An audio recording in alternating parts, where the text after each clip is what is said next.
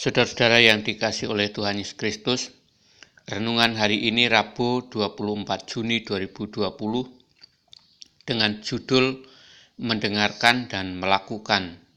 Bacaan dari Yeremia empat puluh dua ayat delapan belas sampai dua puluh dua, Nats ayat dua puluh satu demikian. Tetapi sekalipun aku memberitahukannya kepadamu pada hari ini, kamu tidak mendengarkan suara Tuhan Allahmu, yaitu tidak menuruti segala sesuatu yang disuruhnya kusampaikan kepadamu. Saudara, Yeremia diminta pertolongan oleh bangsa Israel untuk menanyakan kehendak Tuhan bagi hidup mereka di tempat pembuangan.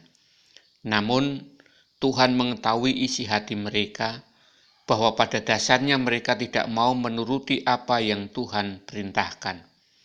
Maka Yeremia menegur mereka dengan keras bahwa pada dasarnya mereka tidak bersedia mendengarkan suara Tuhan. Terlebih lagi mereka tidak bersedia melakukan apa yang Tuhan perintahkan. Saudara, mendengar adalah satu kegiatan yang biasa dilakukan manusia sehari-hari. Setiap hari dan setiap saat kita mendengar suara-suara. Namun untuk dapat memahami suara yang didengar, maka perlu mendengarkan, tidak bisa sekedar mendengar. Mendengar adalah aktivitas di mana ada suara yang masuk ke dalam telinga dan diterima oleh otak. Sedangkan mendengarkan mengandung unsur menyimak dengan baik, memperhatikan, dan menerima pesan yang disampaikan. Pada akhirnya, mendengarkan mewujud dalam tindakan, yakni bersedia untuk melakukan yang didengarkan.